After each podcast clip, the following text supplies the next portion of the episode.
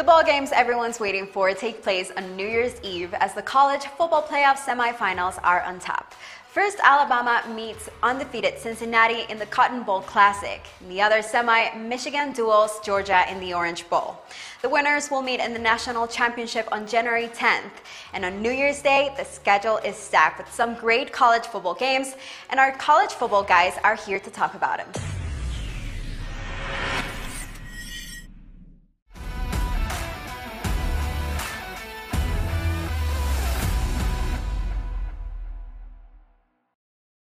Welcome into the BetUS College Football Show, and it is Bowl Previews Part six. We got playoff games to discuss. We got New Year's Day. We have a ton of things to talk about. Before I introduce the experts, I'll go ahead and tell you who I am. I am your host, Gary Seegers. You can follow me on Twitter, at Gary W C E. On the right side of your screen is Kyle Hunter. You can follow him on Twitter, uh, at Kyle Hunter Picks. And, of course, he is our professional award-winning handicapper, Kyle. Uh, we are doing this live while a bowl game is on, and it is the exact reason why we said we're not going to bet on North Carolina yesterday, because you cannot trust these guys. They're already down fifteen to nothing. Uh, other than that, it, bowl season has just been bonkers so far. I mean, last night was even more proof of it with Oregon's second half, et cetera. Uh, how do you feel about things so far? Man, there's been some weird games. I expect we'll see some more really weird games, but we got some big games to talk about today. We're going to talk about the playoffs and then plenty of other big games. I'm pumped for this. Let's do it. Absolutely. On the left side of your screen, Parker Fleming. He is at StatsOWar on Twitter. He's the numbers guy, the numerical guru, as I, uh, as I like to call him, the analyst, uh, the stats, the uh, – Parker, I don't even know what all the, the names for you are. You're a, you're a smart guy. How's that? How's uh, how's everything going with bowl season? What do you think so far? Uh, so, sometimes I'm a smart guy. Bowl season, I think, is making fools out of a lot of us. It's been crazy and it's been hectic, but man, it's fun. And again, we've got some of these games here, you know, uh, re- really, really interesting matchups, some nice contrast to style, and um, some some really beefy matchups, especially here in the playoffs. So I'm excited to talk about these. Oh, absolutely. Before we get into everything, let me go ahead and tell everybody, go sign up over at BetUS. It is where the game begins. Website's very easy, bet U S dot com. Go ahead and check it out. Get yourself signed up. Tons of bonuses this time of year. Take advantage of it right now. Sign up at bet U S dot com. Also, since you're already here, we see several people watching, et cetera. Go ahead and click the like button for us if you would so kindly, and subscribe to the channel. We are trying to reach our goal of twenty-five hundred, and then, of course, there will be many goals after that, but we are very, very close to this one. So go ahead and subscribe to the channel. Hit that notification bell. It's going to let you know when we go live each and every time out. We will have a college football playoff preview show next week, and then we will continue on with off-season content, et cetera. Uh, who knows what to expect from us as we go forward, but go ahead and knock that out. Do us that favor and subscribe and hit the notification bell and jump into the comments. Jump into the chat.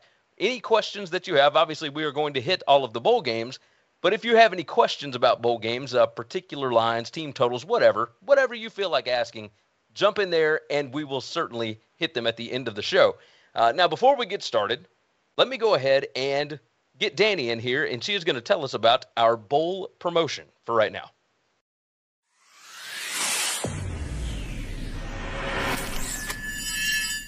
It's December, school is finally out, and we're on that holiday spirit, and that means free content prizes, baby. Our Schools Out contest will be open this December seventeenth, and all you gotta do is simply pick the winners for every college football ball game and guess the score for the championship game. The top three players with the most winners will get a free play. It's that simple. First place gets two thousand dollars, second one thousand dollars, and third five hundred dollars. Now, who doesn't like some extra cash on the holidays? Pick the most bowl winners and come out on the top. Head over to bet U S dot com to get full details.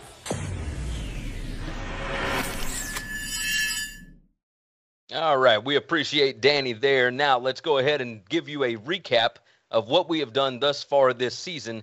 These are our records so far. So from the last two shows, uh, well, last week's two shows, uh, I went three and one, Kyle went three and one, Parker three and eight. Not quite the six and five that he had the week before that, but The overall records still stand pretty firm. I am sitting at fifty-five, forty-seven, and four. Kyle is forty-two and thirty-three, and Parker at fifty-eight, seventy-two, and three.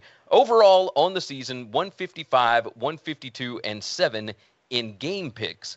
Now, if you toss in the futures, which I'm going to do every single time, one eighty, one sixty-nine, and seven. That is winning. That is profitable. That is pretty good. Pretty, pretty good. All right. Uh, let's dive into the college football playoff bowl games. And we'll start off with the Cotton Bowl, Alabama taking on Cincinnati. And the Bearcats are a thirteen and a half point underdog. Total sits at fifty-seven and a half.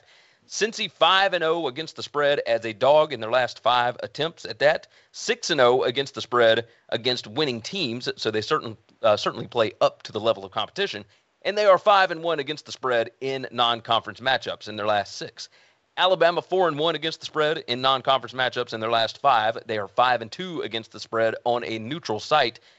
And they are two and five against the spread after a spread win in the last seven in that regard. So, uh, interesting, interesting spot here. Alabama wide receiver John Mechie out with a torn A C L. Cornerback Josh Jobe had foot surgery. Uh, there is a question as to whether or not Chris Allen, the linebacker who has been out all season, whether or not he could return.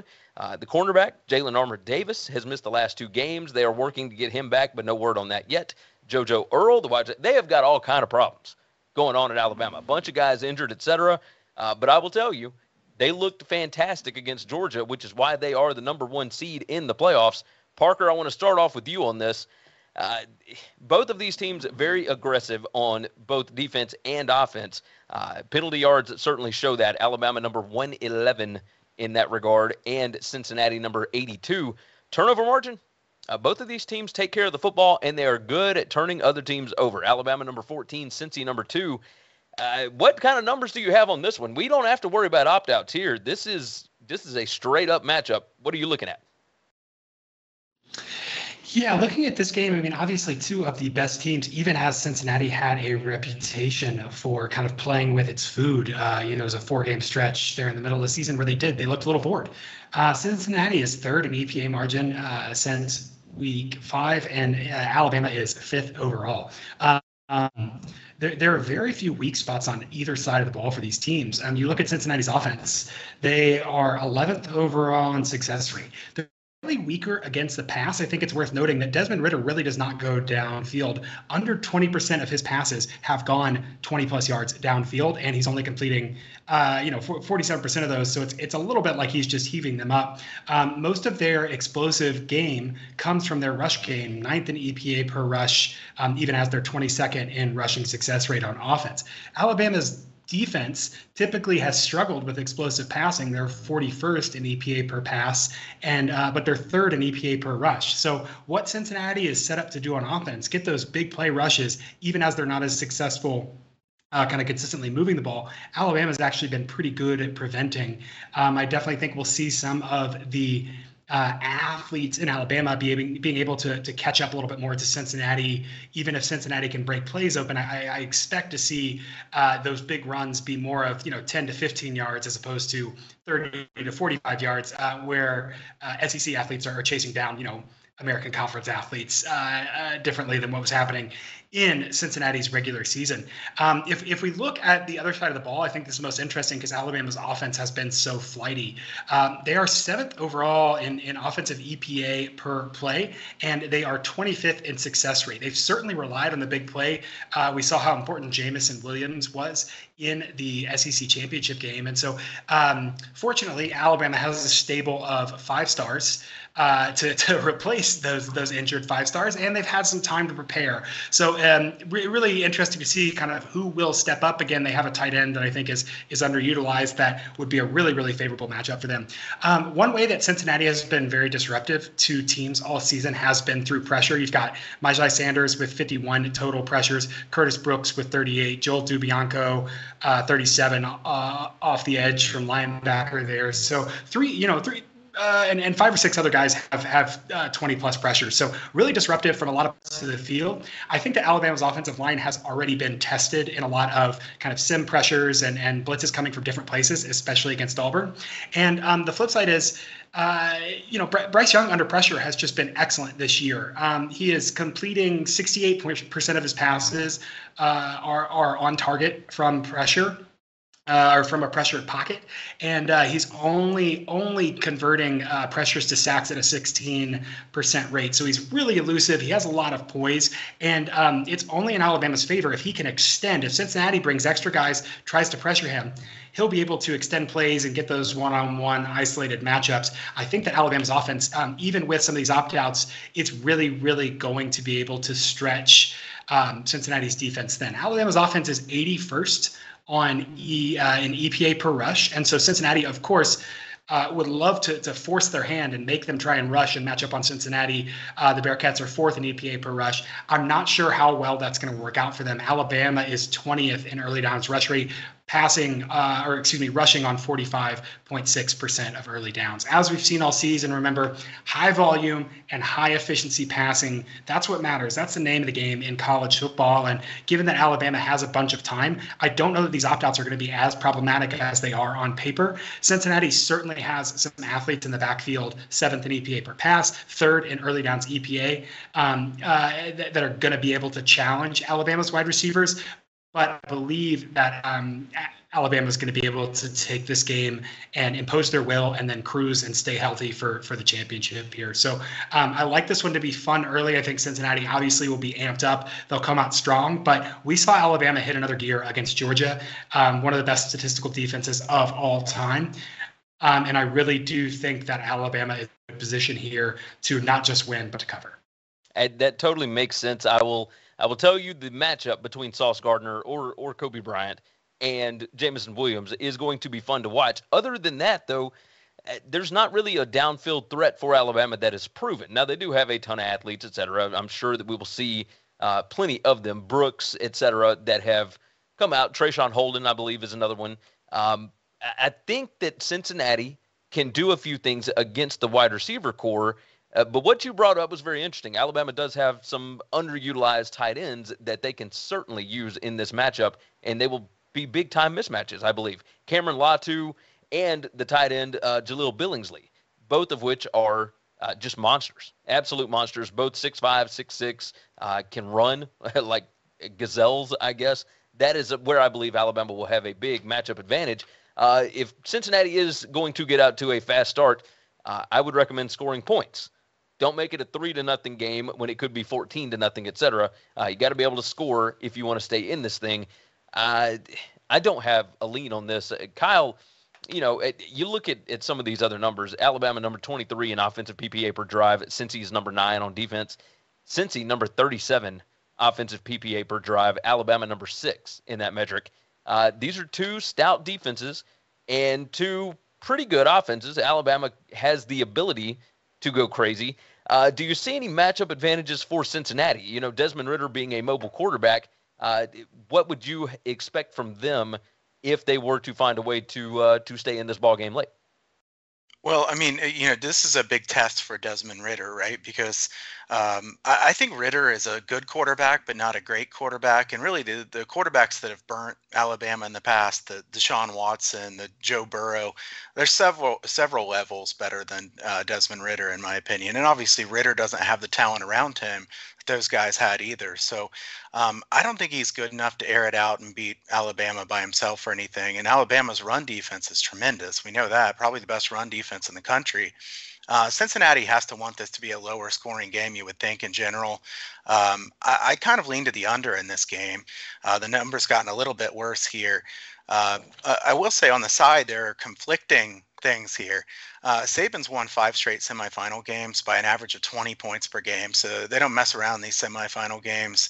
Um, you know, they've had quite a few of those sleepers where at the end of the game, they're just kind of run, running the clock and trying to get to the final.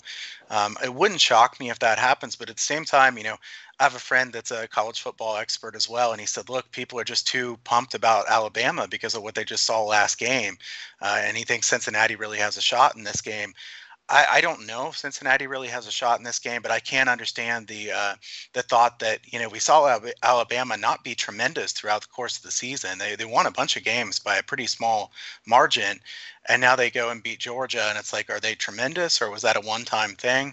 Uh, Saban does have his teams play really well at the end of the season usually, so I give him a little bit more credit than I would the other coaches that would just, maybe it's a flash in the pan.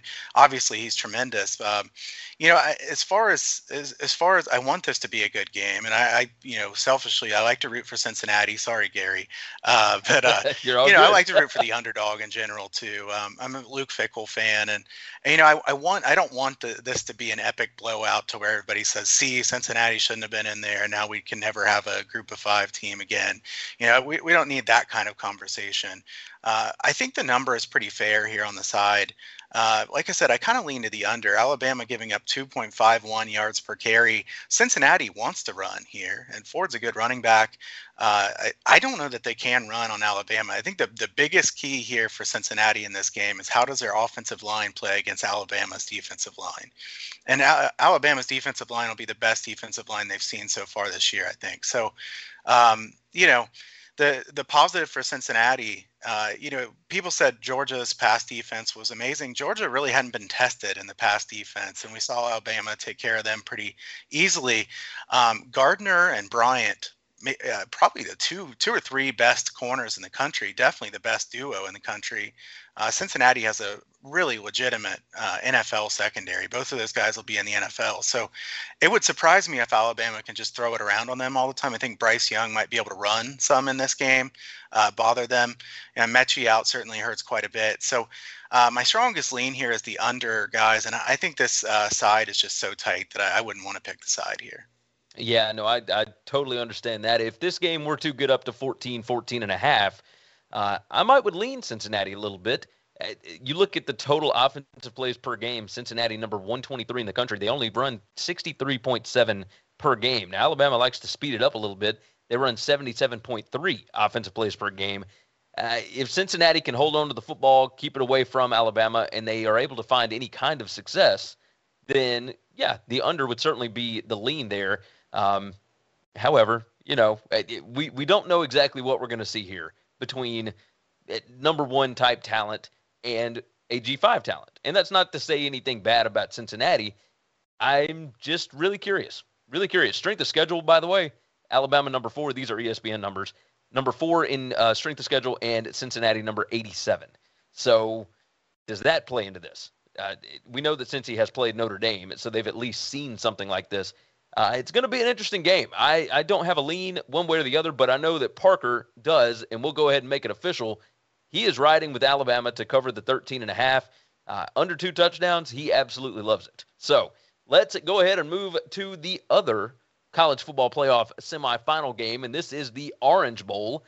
Michigan taking on Georgia, and the Bulldogs are a seven and a half point favorite, juiced at minus one oh five.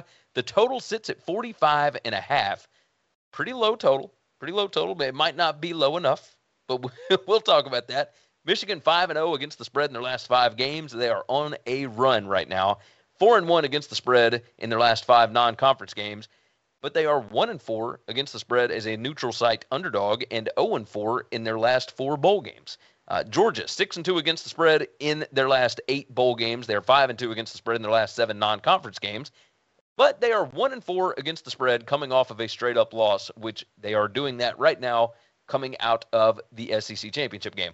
Georgia's defensive coordinator, Dan Lanning, is sticking around, but he is the new head coach of the Oregon Ducks. Uh, J T Daniels tested positive for COVID last week, and it looks like he's going to be okay for the ball game, we think. Uh, he's got to clear protocols. Who knows what that means? Um, George Pickens, the wide receiver, still not one hundred percent. I mean, there's a lot of questions here as well. Uh, Michigan safety Dax Hill, who is maybe, I mean, one of the top five defensive backs in the country. He is unbelievable. He is not in Miami yet. And I mean, we are the day before the ball game. Uh, they are not giving out any real information. Jim Harbaugh talked about it, said, uh, we're still waiting to see uh, if he can play, but he is not in Florida. So that's going to be interesting. Uh, a lot of different things to look at with this. Uh, both of these teams really good as far as uh, penalty yardage, number twenty-three and number twelve. Turnover margin, Michigan number thirty-eight, Georgia is number sixty-four. So Georgia, not great in that regard. I will certainly say that. Kyle, let's start off with you on this. Uh, the questions, of course, revolve around Stetson Bennett. Uh, I don't think that was Georgia's problem against Alabama. I think Georgia's problem against Bama was actually their defense. Uh, when you give up forty-one points, granted, seven of those were off of a pick six. Uh, but that's, I think that's what the main issue was, not to say that Stetson Bennett is a fantastic quarterback. But uh, but I'm curious your thoughts on, on which direction this game is going. This looks to be a, a run-heavy, smash-mouth kind of football game. Yeah, I mean, I think it's interesting that, that Jim Harbaugh and the Wolverines were picked so highly for many years and disappointed. And then this year, nobody really expected them to be that good. And here they are in the playoffs, you know, they, they with a breakout season. Uh, certainly Harbaugh did a great job with this team this year. Georgia had that exceptional regular season, right? We're talking about how epic good this defense was. I still think this defense is really good. Then they have the blowout loss to Alabama and the S E C title game. It, it would be easy to say that, you know, we can't just throw out Georgia's whole regular season just based on that one game. I, th- I think that is true. Um, you know, how to beat Michigan, in my opinion, I think Georgia needs a big game from Bowers at tight end. Uh, he's tremendous. Honestly, he had a big game against Alabama, and that wasn't enough. But, um, you know, Stetson Bennett, uh, I am fairly low on him. You know, it seems like he's pretty good in the game manager role when they when they have the lead. Uh, if they get behind, I'm kind of worried uh, for him. You know, I, I don't think Michigan Michigan's secondary is excellent. I think they're pretty good. Uh, you know, like like you said, there's some uh, lack of information here as far as, you know, exactly what their secondary will look like. But I think Michigan's secondary can be beaten. Uh, the question is, will Bennett have time to throw here? Because Michigan has an amazing pass rush. Aiden Hutchinson, one of the best pass rushers we've seen in, in the last few years. Um, Georgia fourteenth in pass blocking grade at P F F, which is good, but might not, might not be good enough to uh, keep uh, Bennett with a lot of time to throw here. I think Bennett might scramble a little bit more than we've seen him uh, run in that last game. Uh, he is decent uh, with his legs, creating and making things happen. For Michigan, you know, to be successful in this game, their offensive line has to be fantastic again. I mean, they just made Ohio State's defensive line look terrible in that last game, and the linebackers. Uh, strength on strength here, though. Michigan's offensive line, Georgia's defensive line. Uh, Georgia has the best defensive line in the country. Michigan's offensive line, um, Michigan's allowed, I've said this several times, but they've allowed twenty-seven tackles for loss in thirteen games this year, which is just insanely good. Nobody else in the country has allowed less than forty-one. So Michigan ain't letting you get in the backfield uh, and catching them for a loss, which really helps a lot, because I don't think McNamara is a great quarterback, but he's good in this system. Uh, Michigan uh, isn't going to push around the Georgia defensive line like they did Ohio State's defensive line. Uh, much better run defense from Georgia. The, the public is taking Michigan here. Uh, I know the public has not done great in uh, bowl games. I have an ever so slight lean to Michigan in this one. I, I I don't want to trust Harbaugh a lot still. You know, I still kind of doubt, you know, them with a lot of time to prepare. to prepare. Having said that, do we really think Kirby Smart has earned a lot of respect for his uh, how he gets his team ready for these games late in the season? He's a great recruiter. Everybody knows that. But, uh, you know, Saban's uh, made a mockery of him several times. Uh, you know, maybe maybe they'll get a chance to match up again. It wouldn't surprise me. But uh, I'm going to pass on this game. I think the total's right on spot. I, I, I have no lean on the total at all. Uh, I think the key here is in the trenches who wins this game. Uh, totally makes sense. Uh, I, I do have a play on it. It's it, Georgia's team total under twenty-five and a half. I, I don't expect a lot of points from either side here. Uh, Parker, when I'm looking at, at Michigan number thirty-two in offensive P P A per drive against Georgia number seven on defense, and Georgia number fourteen offensive P P A per drive against Michigan, the number twenty defense, I think that Michigan can actually find a way to pass in this game. Uh, if you look at what Cade McNamara can do, uh, If they if they set up play action at all and find a way to get those running backs, because remember, Alabama, not a great running team, uh, they were able to set up the run through the pass. If Michigan can set up the pass through the run, which is easier said than done, I get that, uh, I think that offensive line can give McNamara a little protection back there, and he's shown multiple times this year that he's not that bad when it comes to throwing the football. So I'm I'm a little... I'm, I'm not on either side on this. I just don't think there's going to be a lot of points. I think both of these teams are perfectly fine with just running the football, uh, being risk averse, And I like Georgia's team total to be under twenty-five and a half because I, I think twenty-four points wins you this ball game. Uh, Parker, give me give me some numbers here. You know, I'm looking at some of these explosive rates, et cetera. Uh, I just don't see a lot of explosiveness either out of either one of these teams. What uh, what are you looking at? Yeah, that's definitely the thing that stands out for me, Gary. I have I have this game in the twenties for, for both teams. I think that's a really good I uh, a really good bet there that you have. Um, one thing about Michigan's offense is that it really requires yards after contact and yards after the catch. Um, specifically, if you look at Hassan Hoskins' great games this season, uh, I think about the Penn State game, for instance, um, the vast majority of his yards come after contact, after the catch, kind of after an event. Georgia only has seventy-one missed tackles on defense all season. That's five a game. Um, and so that, that does worry me a little bit uh, because what Michigan does is is plays real. I mean, Gary, it's like the modern version of kind of the old man ball you like, oh, right? Yes. They're going to chip away, they're going to chip away, they're going to chip away, and then boom, they're going to hit the big one. Um, we've seen them do it time and time again. Um, and, and, and specifically, Kyle was talking about the matchup, and I won't repeat myself from a couple weeks ago, but when we previewed these games uh, just broadly, we talked about how Michigan's offense really runs through the A-gap. And uh, Georgia has Jordan Davis in the A-gap, which you you don't run through that man. And so um, I, I think what uh, kind of a fascinating subplot for football fans will be how does Michigan alter their tempo to try and keep Jordan Davis in to make sure Georgia can't substitute um, or keep Jordan Davis off by being tired. How do they how do they play that game? Alabama did that a little bit, and it was pretty disruptive. Um, a, a couple other stats that I think are really, really important here. Um, maybe the most important down of the game is going to be Georgia on third downs. We saw Georgia going into the S E C championship game being one of the worst teams on third down offense um, overall. And, and my theory on that was, one, we just hadn't observed them a lot, but two, when they got to third down, they were in bad situations. It turns out that they're pretty bad on third downs. They were just three of twelve on third down conversions against Alabama. I believe they started two for seven. And on late downs overall, they were just five of twelve. That's forty-one percent. They're um, that's that's you know like seventieth in the nation. That's that's really, really bad. Michigan's defense, twenty-third on, on late downs, allowing only a thirty-seven percent conversion rate.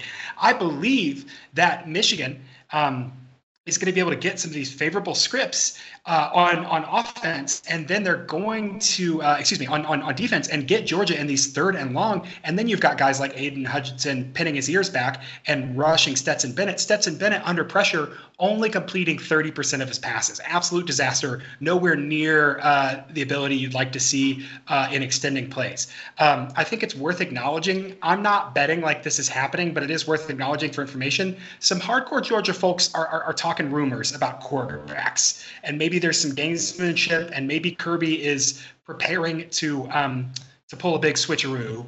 Uh, I, I haven't obviously haven't confirmed that. Obviously, not breaking it, but the quarterback play has been a big enough issue that if Daniels is healthy, it wouldn't surprise me to see them try and spice things up, even if it's just a special package. So we've talked about kind of the run game for Michigan. Can they get those yards after contact? Can they find a way to move the ball without a gap? We've talked about third downs for Georgia's offense. Um, the last thing that I think is really important is uh, finishing drives for Michigan.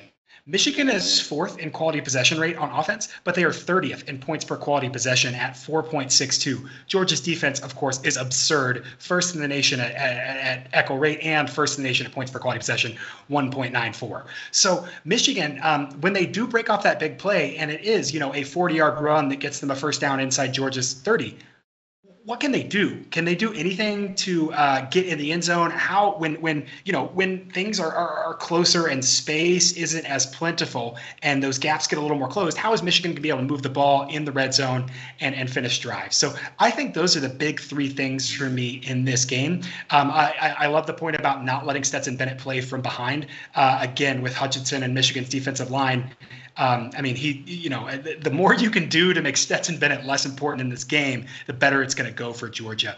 Overall, though, I do like what Michigan's able to do. And in terms of pace of this game, Georgia eighty-fourth in early downs rush rate, Michigan one hundred seventh. I really, really like this to be low and slow.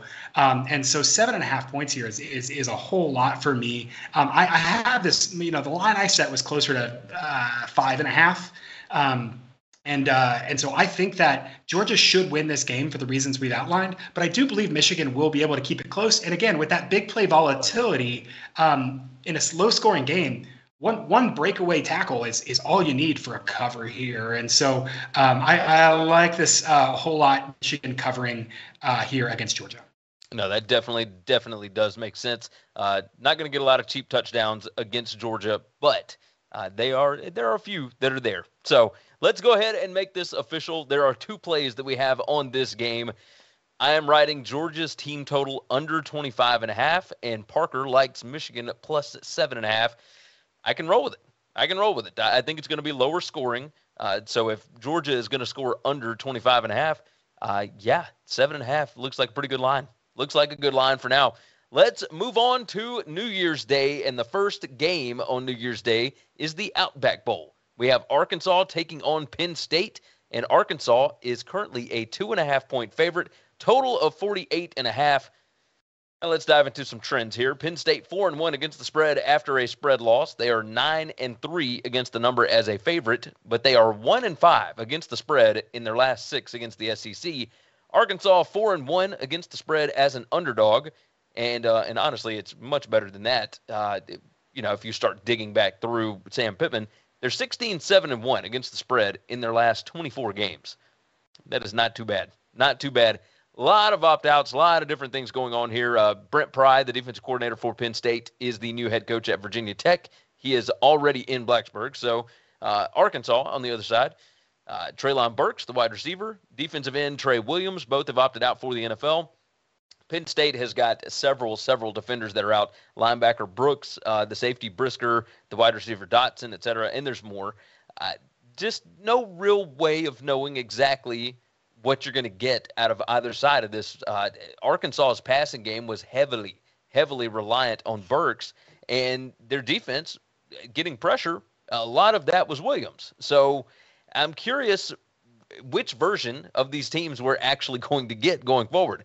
Parker, I'm going to start off with you. Penalty yards on this, Arkansas number one oh six, Penn State number fifty-five. Turnover margin, uh, both are pretty good. Number thirty-two, Arkansas, number twenty-seven, Penn State. Uh, without Burks, the Arkansas offense uh, is going to be reliant on the run, I think. But I'm I'm just curious how we can even measure any of this stuff. Uh, give me give me your thoughts on this one. This is one where the opt-outs hurt. Again, obviously, I don't blame I don't blame any players. I don't hold it against them for doing what's best for their future and the incentive structure of the bowls. Like that makes a lot of sense. But man, this one. Ooh, this one stinks because I do think that at full strength, this could have been one of the best games uh, of bowl season here. Um, you know, you talk about Arkansas with and without Burks. Uh, they're, they're thirty-ninth in offensive E P A. Um, they are fifteenth in offensive uh, E P A per pass, even as they're fiftieth in success rate. I mean, that is about as, as big play reliant as you get. That's a huge split there. Uh, zero point two one nine E P A per pass. Of course, they will be able to dry, um, excuse me, to draw some things up to kind of create some explosive. But when you look at what Burks has done uh, this season, I mean, so much of what he's been able to do is get the ball in space and then create yards after contact. If we look, he's averaging sixteen point nine yards per reception, um, and he is averaging nine point three yards after the catch per reception on an average depth of target of only nine yards. Basically, they're saying, hey, we'll get you the ball inside ten yards, and then we're going to let you take it another ten yards. He's just so explosive. So um, without that, I, I think that Uh, the casual football fan is pretty excited about the creativity of Arkansas's offense and, and what they'll be able to do or be forced to do um, outside of that. Obviously, if you're talking about, you know, players on and off, Penn State with and without Sean Clifford, uh, with and without a healthy Sean Clifford this season has been Jekyll and Hyde. They've been losing to Illinois bad or Uh, uh, you know, up seventeen to three on Iowa, depending on where Clifford was and, and how he was healthy. So with him in the game and some time to heal up, I think this offense is way better than their ninety-sixth E P A per play overall. Um, I have this game as a true toss-up. It's a really good clash of styles. Penn State twenty-first in early downs rush rate, Arkansas one hundred seventeenth. Um, both teams are are pretty good on early downs, um, especially on uh, the Arkansas side of things. Arkansas's thirty-second in early downs E P A, and Penn State's defense is seventeenth. So again, opt-outs are the reason I don't have a play here, but I think you can hear as a football fan, man, I was really excited for this one, and I still think there's going to be a lot of interesting storylines here. Um, I, I, I have this total toss-up, um, and so I, I mean, slight lean towards Arkansas if motivation was the same, if opt-outs weren't there. But uh, but I don't have a play just because, again, the information here is is pretty um, uncertain for me. No, that definitely, definitely does make sense. Kyle, uh, Arkansas, number thirty-three offensive P P A per drive. Penn State, number twenty-five on defense. Uh, on the other side, Penn State, number ninety-four offensive P P A per drive. But, of course, those numbers are skewed because, as Parker just said, when you got a healthy Sean Clifford, it's just a vast difference, right? Uh, which way are you looking on this ballgame? Yeah, it's definitely a big difference with uh, Sean Clifford. However, it hurts a lot not to have Jahan Dotson, certainly. I mean, just a massive, massive key. I think he has one hundred forty some targets on the year. So, I mean, Penn State is focused on him in a big way. ninety-one receptions, almost twelve hundred yards, uh, twelve touchdowns. So Dotson missing and Burks missing. You have your two superstar uh, offensive players out. And then, like Gary said, I mean, Williams is easily Arkansas's uh, you know, best defensive player. And then on the other side, Penn State with four guys out of the front seven, uh, you know, Arkansas has to run here, but they might be able to run here, I would think. Uh, Penn State, if you look at them uh, run defense grade, they were outside the top seventy at P F F. So uh, they had a couple really bad games. We know the Illinois game where they gave up all the rushing yards, and that kind of skews their average a bit. But I'm not convinced that that Penn State can stop the run consistently in this game. They were number eighty-one at P F F in run defense grade. Um, you know, the key here is obviously Arkansas running the ball versus Penn State uh, defense. Penn State, Uh, you know, it's not consistently stopped the run. I think uh, Pittman, you know, Gary said Pittman's been a good moneymaker A T S. He's a good coach, a good motivator, um, a fun coach, certainly. Uh, and and Franklin, though, has been good in bowl games, six and three against the spread. So, you know, I will say the public is betting Arkansas like it's free money here. eighty-six percent of the money is on Arkansas. Uh, that, that it's surprising to me. I think it's mainly Penn State has so many opt-outs is probably why. And, uh, you know, the public will get more heavy on this game as it gets even closer. So it'll be interesting to see what happens as this game gets even closer here. But um, I wanted to like the under in this game, guys, but the tempo is really quick for both teams. They play really quickly. And, you know, you got a lot of really key defensive guys out as well as those two big offensive guys. It's really hard to bet a game like this. Uh, like Parker said, this could have been one of the funnest games uh, in bowl season. And like Parker, I don't blame the guys for opting out. I kind of wish that less people did it. You know, maybe it's selfishly, but, uh, you know, or maybe that's me just being a bit old school, kind of like Gary. Uh, Gary likes the old man football. Gary, I was thinking about you the other night when uh, – Minnesota was just running it down West Virginia's throat, get, uh, play after oh. play, and using. I'm, I'm thinking Gary has to be enjoying this game. That has to be. It's uh, his thing, Brett but. Bielema. Brett Bielema was the one that said it was borderline erotic. So yeah, that's I, I felt the same way about that ball game. there, there you go. Yeah, that. But I mean, I think Arkansas will try to run just about every play in this game, right? Why would they throw very much? Uh, I, I don't think it's going to happen. And honestly, um, Jefferson will probably run quite a bit in this game too. So. Um, I slightly lean here to Arkansas. I don't love that the public's betting it so heavily, but um, uh, slightly into Arkansas, but uh, I don't want to bet this game. Uh, Kendall Briles is the offensive coordinator. Uh, everybody seems to think that he loves to sling the ball around, but uh, the truth of the matter is he loves zone reads. He loves being able to run the football. He just finds his best athletes space, and that's what I would imagine he will try and do here. He's going to pinpoint some mismatches. And he is uh, very much in the vein of Joe Moorhead, where if he finds something that works, he will continue to do it over and over and over again. It's just, can you find it against this Penn State defense? And with so many defenders out, I would imagine there will be a mismatch somewhere. Uh, but with that said, with all the opt-outs, everything else, we do not have an official play on this. Uh, but that is two leans, if I'm not mistaken. Hopefully I remember that right. Two leans towards Arkansas on this, uh, and I ain't touching it. I ain't touching it. All right, so we will move on. We have another New Year's Six game, and this is the Fiesta Bowl. Oklahoma State taking on Notre Dame, and the Fighting Irish are a two-point favorite. Total sits at forty-five and a half. Now, Oklahoma State five and oh against the spread in their last five bowl games. They are nine one and one against the number in their last eleven games. They are five and one against the spread as a neutral underdog, so lots of things leaning their direction. Notre Dame seven and oh against the number in their last seven games. They really, really turned a corner middle of the year. They are seven and two against the spread in their last nine neutral site games. They are eighteen seven and one against the spread in their last twenty-six against teams with a winning record. So they certainly rise to the level of competition. Oklahoma State defensive coordinator Jim Knowles is staying. He has been game planning. He is calling this game for the Oklahoma State defense, and that is a pretty big deal. Uh, we still do not have any official word, if I'm not mistaken, about running back Jaylen Warren uh, for Oklahoma State, and that's a pretty big issue for that offense. They really kind of relied on him, and when he was not available in the Big twelve title game, uh, that, that cost him, cost him quite a bit. Notre Dame head coach Brian Kelly is gone. Marcus Freeman takes over, the defensive coordinator. This is his debut. He is the head guy in charge. Uh, no Kyle Hamilton, the safety. They will not have their running back, Kyron Williams. He has opted out for this game. Uh, Kyle, let's start off with you on this. Uh, you know that I like turnover margin, et cetera. Oklahoma State down at number seventy-two, Notre Dame at number nineteen. Even with some of the stuff that happened early in the season, Notre Dame was able to get enough takeaways, et cetera, uh, down the stretch that they kind of turned those numbers around. Oklahoma State penalty yards, number seventy-eight in the country. Notre Dame, number forty-nine. Uh, Oklahoma State can't throw the football. Uh, the numbers are not good when you start to look at it. And Notre Dame's defense has quietly gotten really, really good. So, uh, Kyle, you know, what are you looking at when it comes to the Fighting Irish and the Cowboys here?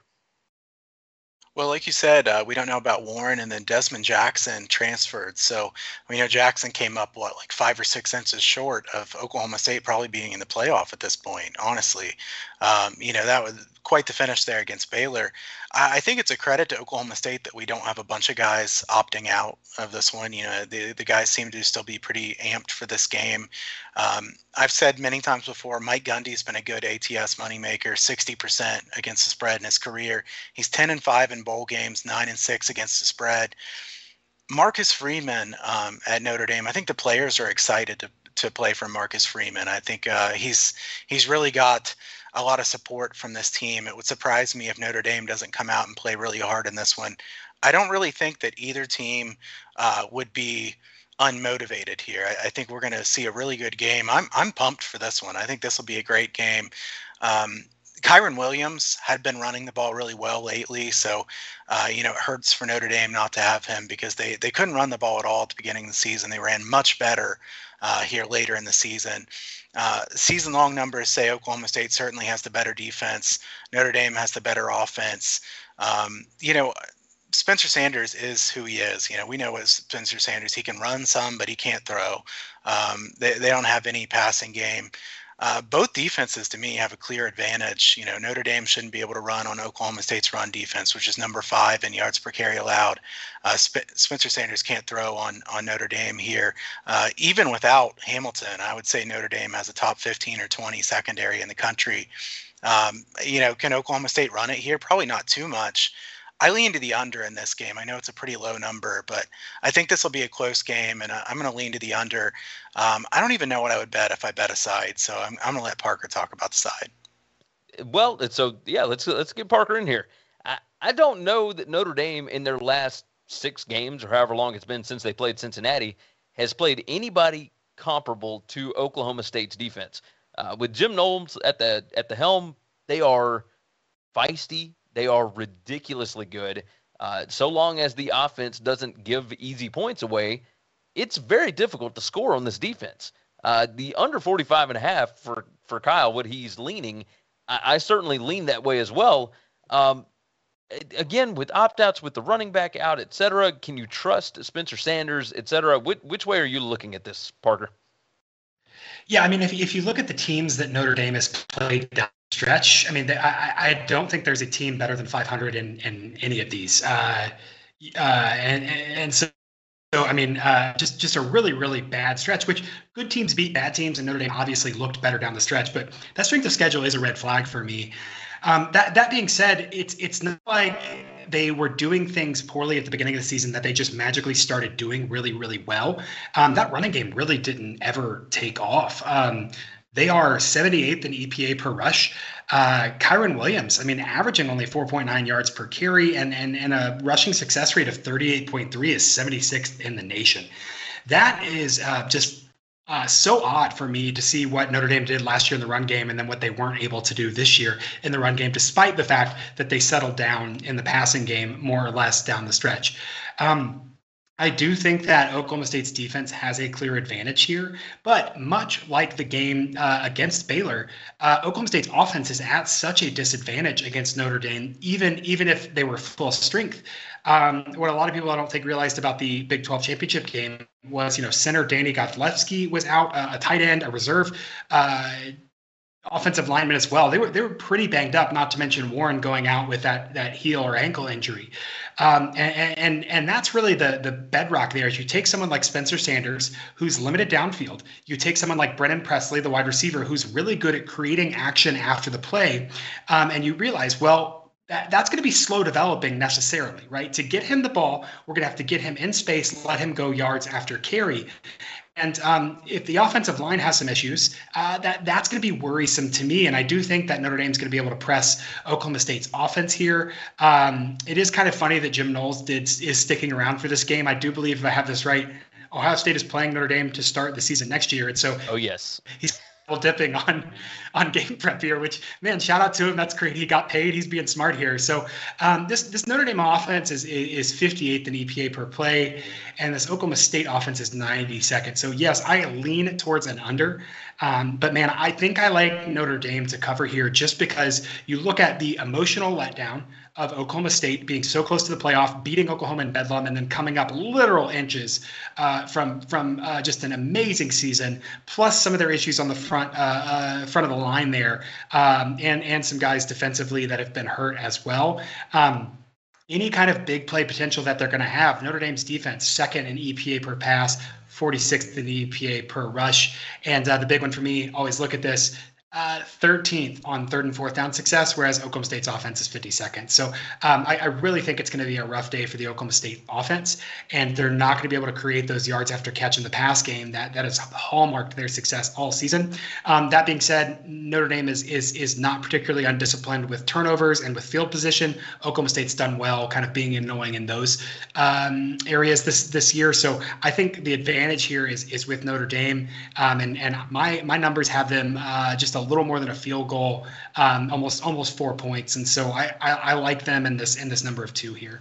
And that does make sense. I mean, one turnover can totally flip this game around because it's pretty evenly matched. And at this point, you would almost have to uh, bank on a, on a Spencer Sanders turnover, uh, which pains me to say. It's this is going to be a fun defensive game to watch. I think it will be a little bit smash-mouthy. You guys know I love defense.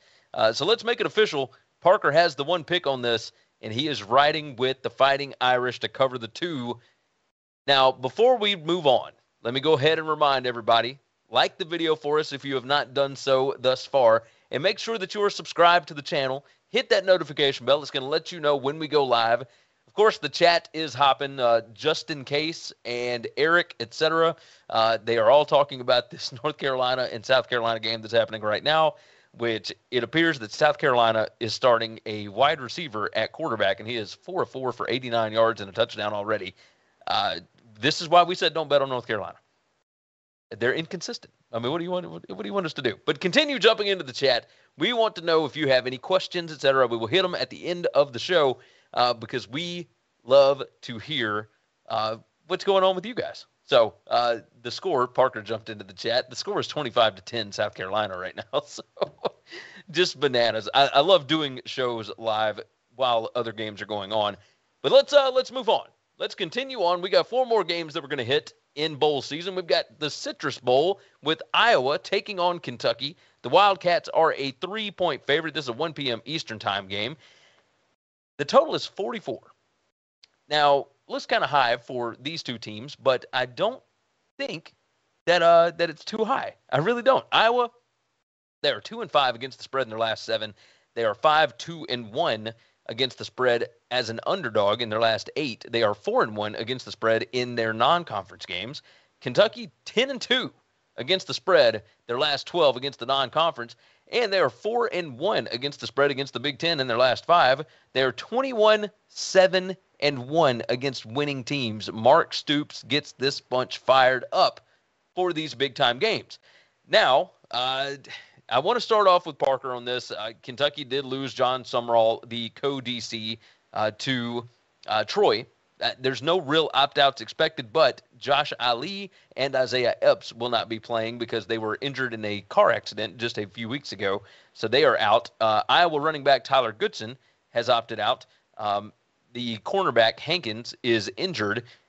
This is going to be a little strange. I think the biggest talking point here, Parker, is the turnover difference, right? Iowa, number two in the country in turnover margin. Kentucky, number one twenty-seven.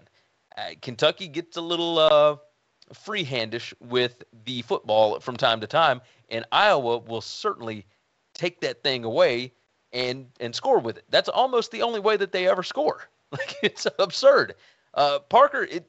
Is there anything else to look at other than turnover margin here? Which direction would you lean?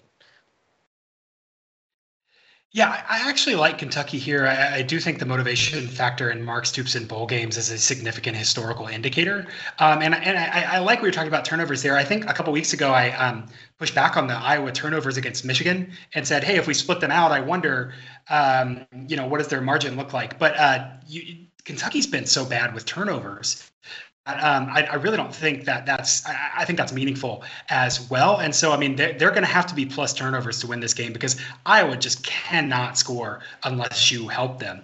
Um, one thing to note, uh, you know, you look at um, you, you look at Will Levis and his uh, interceptions kind of down the road. And, you know, he had three against Mississippi State, one against Tennessee, one against Vanderbilt, one against New Mexico State.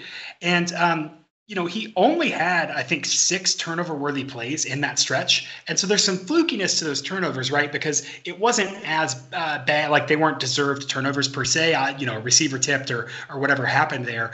Um, the other thing to look at is uh, the, those last couple of games, he threw the ball more than he had, you know, the rest of the season at all. Obviously, they're playing, um, uh, experimenting a little bit against Vanderbilt, New Mexico State, and Louisville when they're up, and and, uh, and then Mississippi State, Tennessee, close games that they're trying to win. So just, again, context there I think is is important. He um, finished the season uh, a little bit better, especially in that Louisville game, looked really good, seventy-seven point eight percent completion in that game for Levis.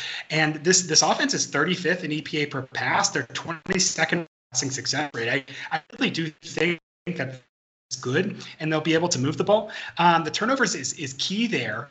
Um, but one thing where, where Iowa's defense has has um, been a little bit worse, uh, or excuse me, a little bit better against the the rush. Kentucky hasn't fallen off. They've got, you know, a really strong rush game, a really strong um, kind of front uh, on, on offense there. They're fourth and third down uh, success, whereas Iowa is is only forty-second on defense. So uh, all that to say, I do think that Kentucky should be able to move the ball well here. I do think with some preparation and some, you know, st- strategic consideration, those turnovers may not be as big of a looming issue as they look with that turnover disparity. Um, and then on the flip side, I mean, I, you just can't say enough bad things about Iowa's offense. If Kentucky can avoid the dumb special teams play, the dumb turnover, um, there's there's no reason they shouldn't push Iowa around. Um, looking at what, you know, Nebraska did to to Iowa, looking at what Michigan did to Iowa, I do believe that Kentucky is capable of that kind of uh, beefiness. And so I I, I like Kentucky here um, uh, against Iowa to to kind of keep this thing rolling, especially on the offensive side of the ball. That uh, th- that does make sense, which kind of leads into the way that Kyle is leaning on this game.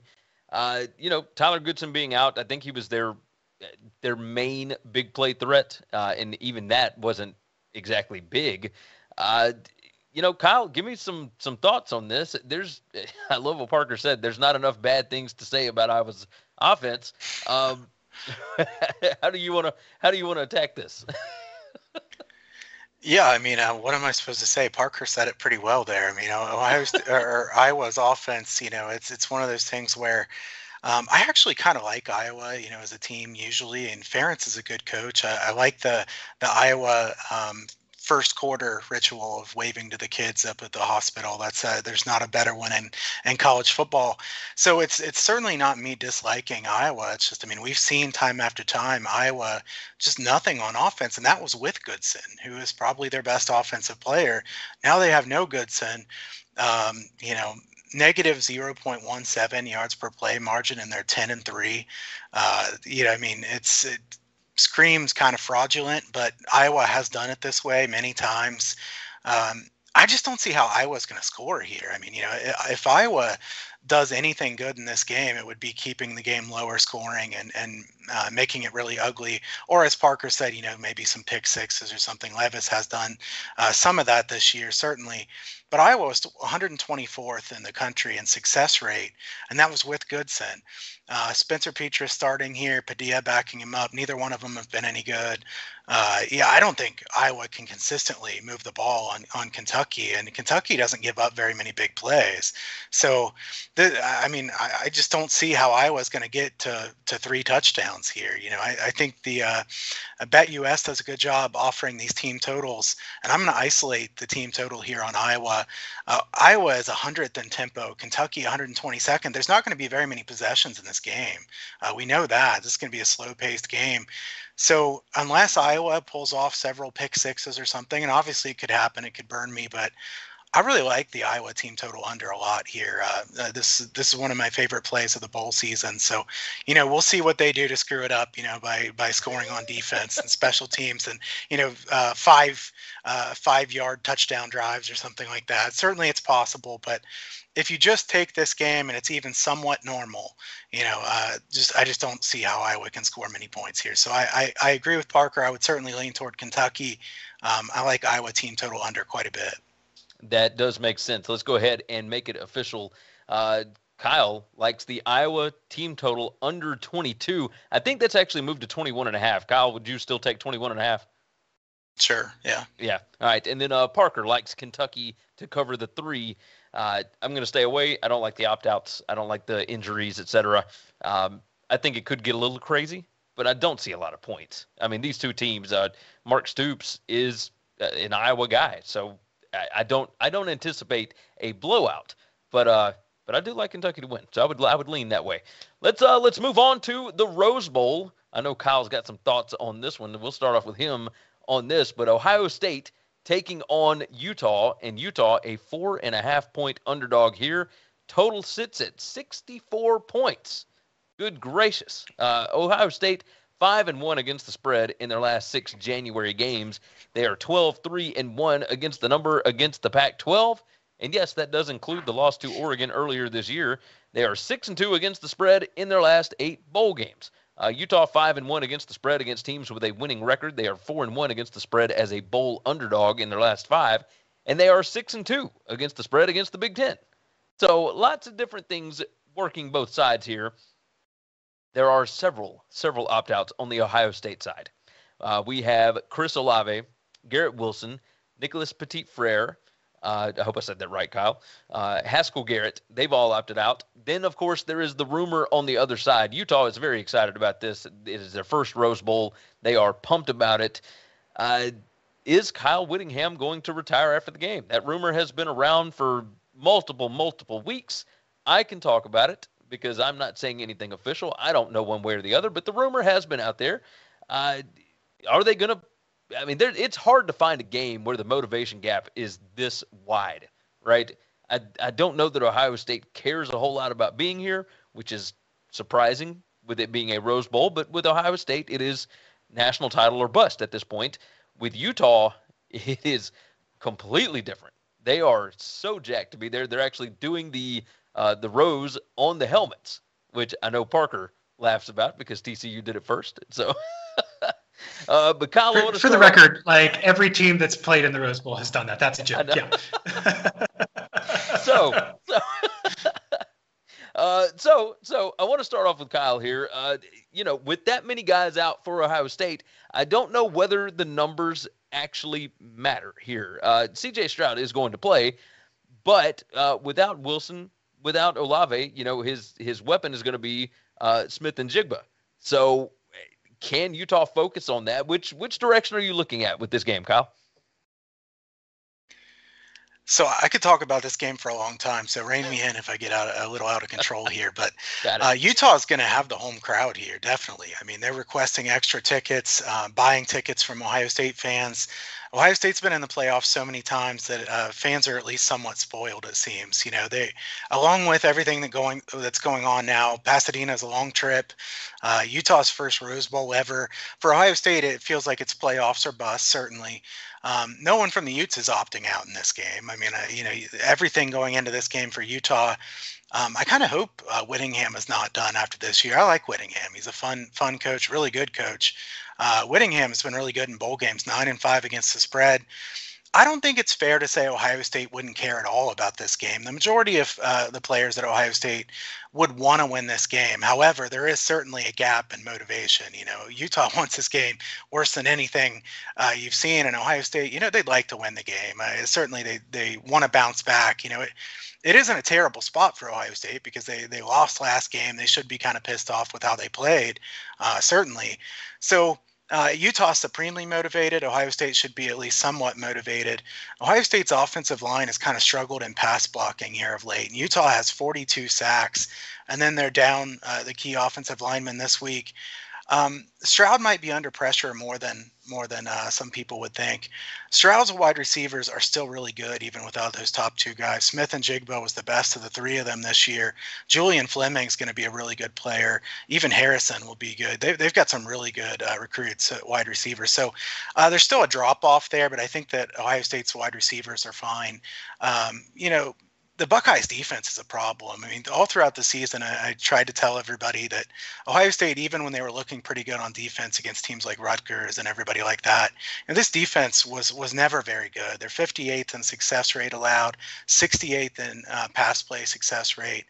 Um, uh, Garrett, Haskell Garrett being out is a huge loss for Ohio State. Definitely their best defensive lineman. Uh, we saw Michigan run it down their throat, even with him in the game. Uh, I think Utah has an edge here. And I, guys, I'm obviously a big Buckeyes fan. Everybody who's watched this show, uh, you know, throughout the course of the season, we appreciate all of you who have uh, know that by now. And I had to wear my Buckeyes hat today because, you know, it would it would be bad if I didn't. Uh, you know, my son actually, I have the Utah hat. My son actually covered up the Utah hat with all my other hats because he said it was bad that it was showing.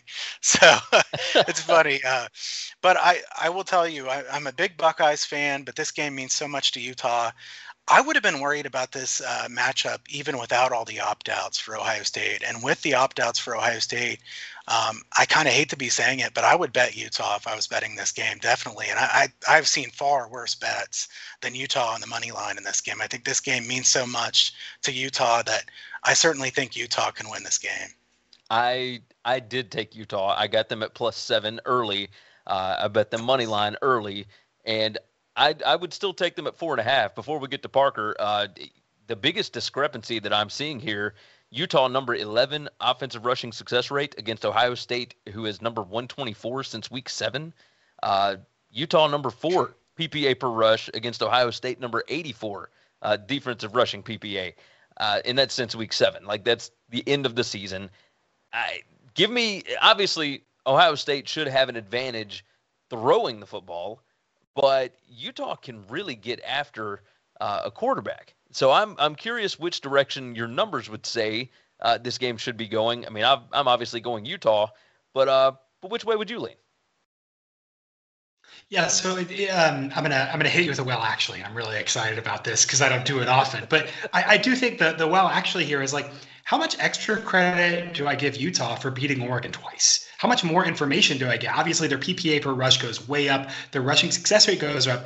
I don't know how much more information that gives me as to the relative quality of teams for, for Utah. On the flip side, uh, man, I didn't know I was going to be this guy, but like, Ohio State definitely had the flu before the Michigan game. Uh, did that matter? Was that part of what was going on there? I mean, I, I think in terms of the perceived physicality, um, that there's not uh, there, there's not as big a uh, big asymmetry as as it seems with what Utah kind of wants to do on the ground. That being said, full strength, no opt-outs. There's no reason uh, Ohio State shouldn't cover seven points easy. The way that they can extend horizontally in the passing game, uh, Utah's defense is, is slightly better against the pass versus the rush. Uh, twenty-seventh in E P A per pass, fifty-third in E P A per rush, but quarterbacks they've played, look at the offenses that they've played, especially down the stretch there. That Pac twelve, uh, surprisingly thin, um, and with with with what um, you know they're able to do offensively, and so of course Ohio State is way more explosive there. Um, a, a couple of things that I think are also interesting. You know, Ohio State's weak link is that passing secondary. They're sixty-fifth in E P A per pass. With Cam Risingen, oh, Utah's played better. They, um, you know, they're thirty-second in, in passing success rate, but they're sixty-first in E P A per pass. uh, fifty-seven percent of Cam Rising's passes uh, occur the ten-yard line, ten yards or shorter. Uh, n- not a lot of downfield passing for Utah at all. And so um, they're, they're going to run early and often. They're twenty-first in rushing success rate, again, against a, a weaker Pac twelve schedule, but they're first in E P A per rush. Uh, Ohio State has been really good against those explosive rush plays, though. twenty-second in E P A per rush on defense, forty-ninth in defensive success rate, especially uh, that number gets better when you account for some of those um, garbage time and stuff against Michigan as well. So um, we'll be interesting. Again, another another really fun uh, measure of style. You've got Utah rushing fifty-seven percent of the time. Uh, that's ninetieth in the nation. And Ohio State rushing forty-three percent of the time, which is eleventh in the nation. So really, really fun. Uh, if everything was equal, uh, Ohio State was one of my bets. Um, and I do wonder if there's not going to be some value in Ohio State, just because that line has moved so much, and and I do think that they are more talented. Um, obviously, C J Stroud is really, really good. Obviously, Ohio State has some talented wide receivers, even if they're not as experienced. Um, but yeah, if you if you bet this one earlier, I think you're feeling really, really good about uh, about Utah and some points here. Uh, with the opt-outs for Ohio State, I, I still believe Ohio State's offense can do some um, damage, but I'm not going to make this one of my plays just because, uh, again, without those guys, without the practice time, it's it's it's hard to divine who's going to be motivated, what that's going to look like. I mean, you'd expect players to be motivated for the Rose Bowl. Like if, if Rose Bowl is a game that, that has become meaningless, uh, what are we doing here? And so I, I think that that this will be a team. Uh, I don't think motivation will be an issue here. I think both teams will be able to get up for this uh, big storied game. Oh, most certainly, most certainly. I, I will tell you this: uh, once you get into the game, I don't know that anybody is unmotivated to win. Uh, just it, athletes compete, and, yeah. and competitors want to win. Bottom line. So I, I don't imagine that will be it. It's uh, it's who's going into the game. I, I really like Utah in this spot, so I am going to make it official.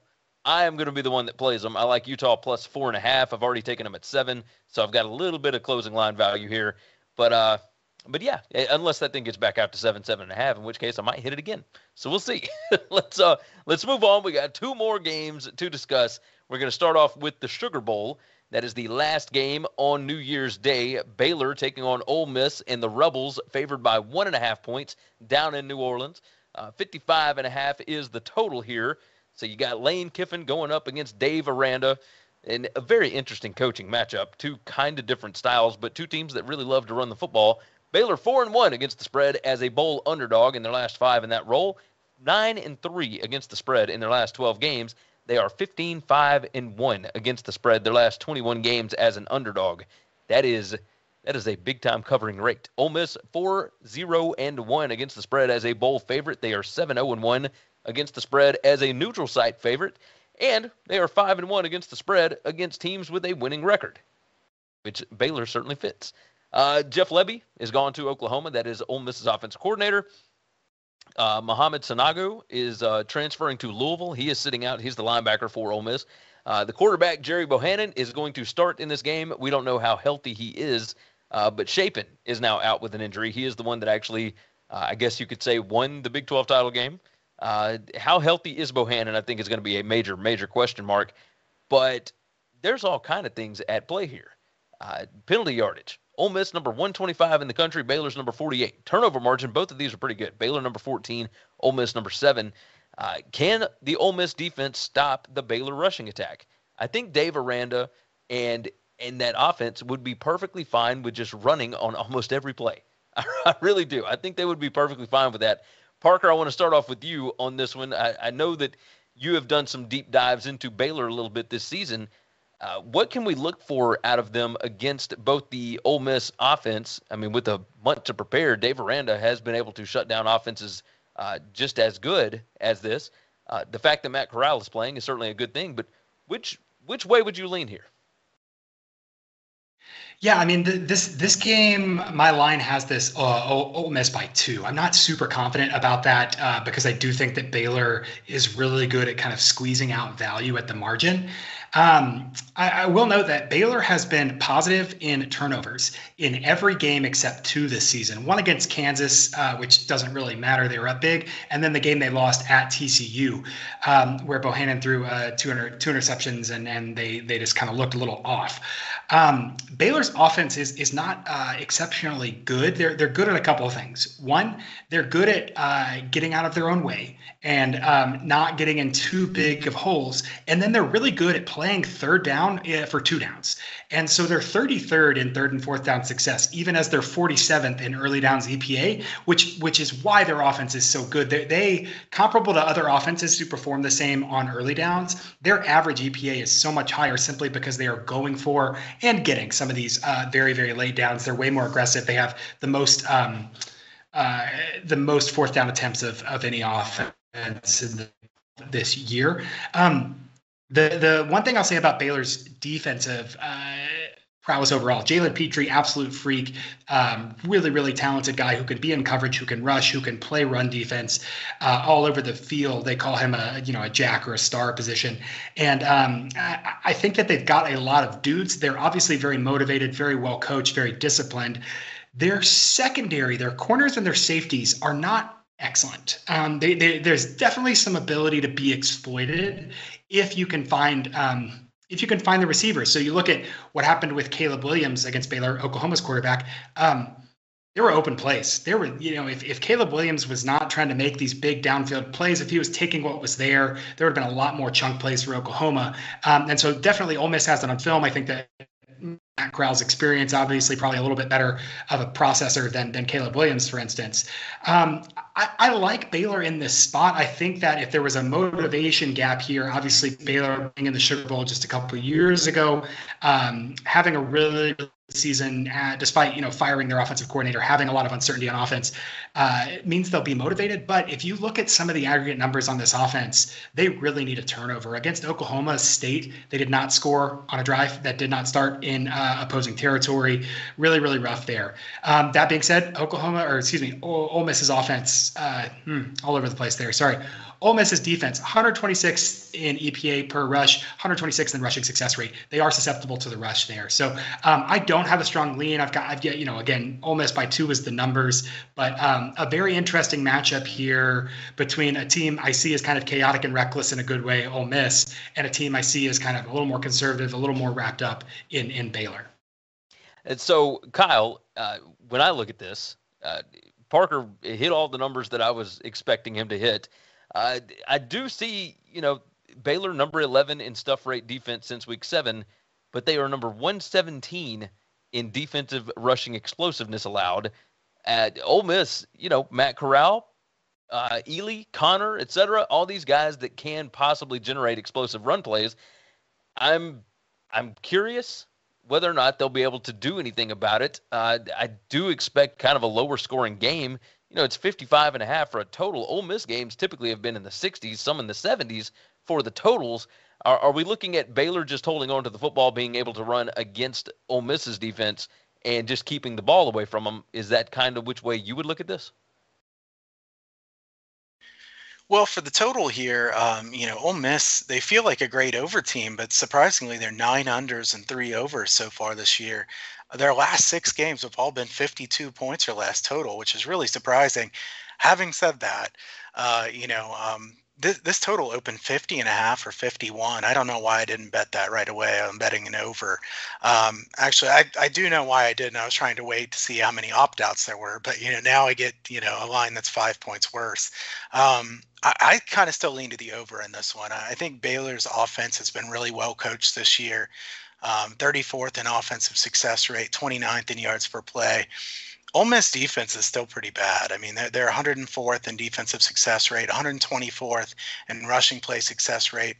The concern I do have about the over is Baylor probably does want to run the football every time, like Gary said, and they probably would like to play keep away in this game. So, uh, you know, as the total gets a little bit higher, it makes me be, uh, you know, a little bit sketchy on this one because I'm afraid that Baylor would want a lower scoring game. Uh, Baylor's offensive line is excellent. They're third P F F in pass blocking grade and sixteenth in run blocking grade. So I think they should be able to move the ball and score here. So on the other side, Ole Miss offensively, you know, I, I, without their offensive coordinator, I mean, they Lane Kiffin knows plenty about offense, so uh, I'm not I'm not worried about that. You know, Matt Corral playing in this game is fun. I like that he's playing in this one. fifty-eight percent of their plays have been a run this year. Uh, Baylor is good at stopping the run, uh, as you said. Uh, Parker made the point that I was going to make as well. Baylor's secondary is really not great. You know, they, they do have some weaknesses in the secondary. sixty-second in coverage grade at P F F. I think Corral can uh, make some things happen in the pass game. Also, this game in a dome on a fast track. Uh, two offenses who are better than defenses on paper. I, I think the Ole Miss offense is better than the Baylor defense. Baylor is well-coached defense, certainly, but talent-wise, I take the Ole Miss offense, certainly.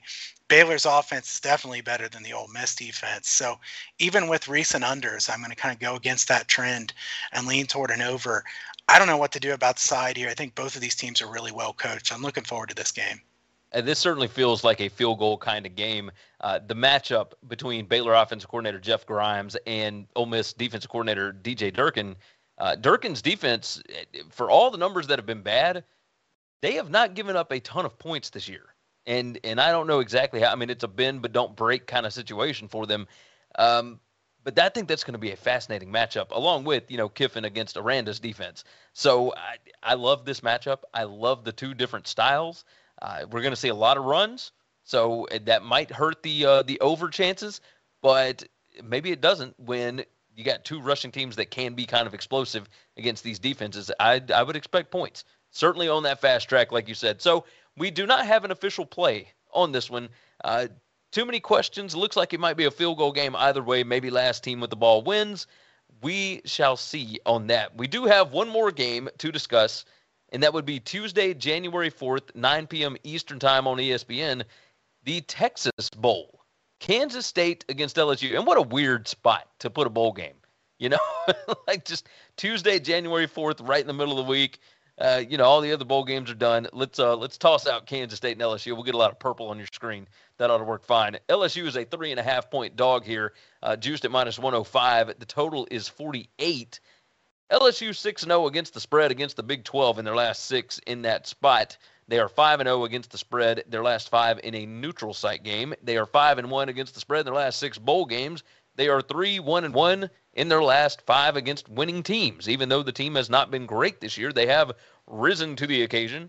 Kansas State four and one against the spread as a neutral site fave. They are three and eight against the spread in their last eleven bowl games. They are one and three and one after a straight-up loss. All right, so now that we've got all the betting trends out of the way, uh, who is going to play quarterback for L S U? They have not announced. We have no idea. It could be a wide receiver, we think. It could be a walk-on freshman. Uh, it could be Garrett Nussmeier, but uh, if, from what I understand, if Nussmeier plays, he burns his red shirt. His waiver was denied by the N C double A. So Uh, I doubt that L S U is going to do anything to hurt their prospects going forward, so they will play somebody here, I think. Um, I don't know. I don't know how to how to even gather that information in my head. Uh, Kansas State fired their offensive coordinator, uh, Courtney Messingham. Uh, the interim O C is Colin Klein. So for those that used to watch Bill Snyder's offenses back in like the early twenty tens, late two thousands, uh, Colin Klein was the quarterback back then. Uh, defensive end Neil Farrell and the uh, wide receiver Trey Palmer will not play for L S U, and I'm sure that there will be other opt-outs as well. Kyle, let's start with you on this. Uh, this is such a weird game, such a weird game. Uh, Skylar Thompson is going to play at quarterback for Kansas State, but I don't know what to even make of L S U in this spot. I don't know who's playing. That I don't know. Th- I'm kind of surprised that they are even playing in the bowl game. Like. I don't know why. The S E C had thirteen bowl teams this year out of fourteen teams. Uh, some of them I thought might have declined the option given the circumstances, and I thought L S U might be one of those. But maybe these guys are fired up to play. I have no idea. Uh, which which way are you looking at this, Kyle? So for me, this game's far less about the numbers of what happened throughout the course of the season than it is about – it's more about motivation. Um, does L S U care about this game? I'm, like you said, I'm kind of surprised they're going to this game. Um, hopefully this won't be like a last-minute uh, cancellation or something like that. We, I'd like to at least be able to see a game on Tuesday. Um, you know, I, I think Kansas State should be fired up about this game. Why would they not want to beat L S U?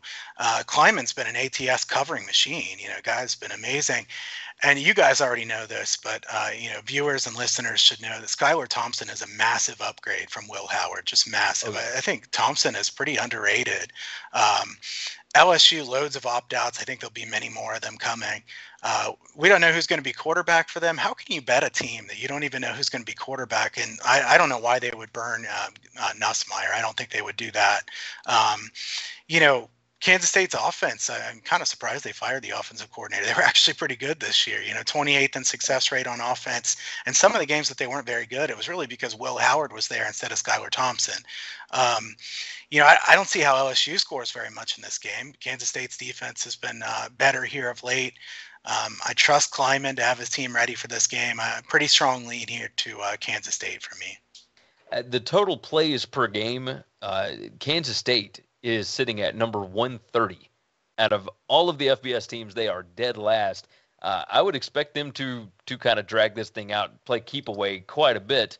Uh, but again, if you don't know who's actually playing in the game, I mean, it, it is is what it is. Parker, I um, I am curious your thoughts on this. I mean, we can look at turnover margin, we can look at penalty yard, we can look at all this stuff.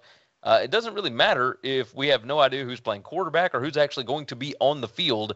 Uh, it was much the same way with the Oregon-Oklahoma game last night, which, boy, what a bonkers game that was. Uh, wh- what are you thinking about this one? I actually heard a report that you were going to start a quarterback for L S U, so um, it might be it might be any of us.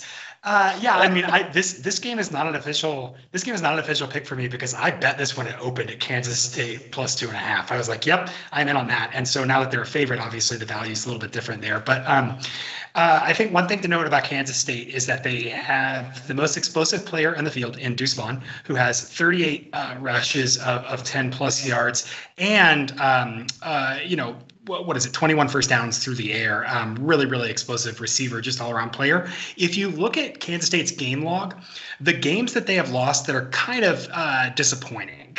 Um, In, in that they they lost to Oklahoma State uh, at home in a close game. They lost to Baylor uh, on senior night. They lost at Texas to end the season.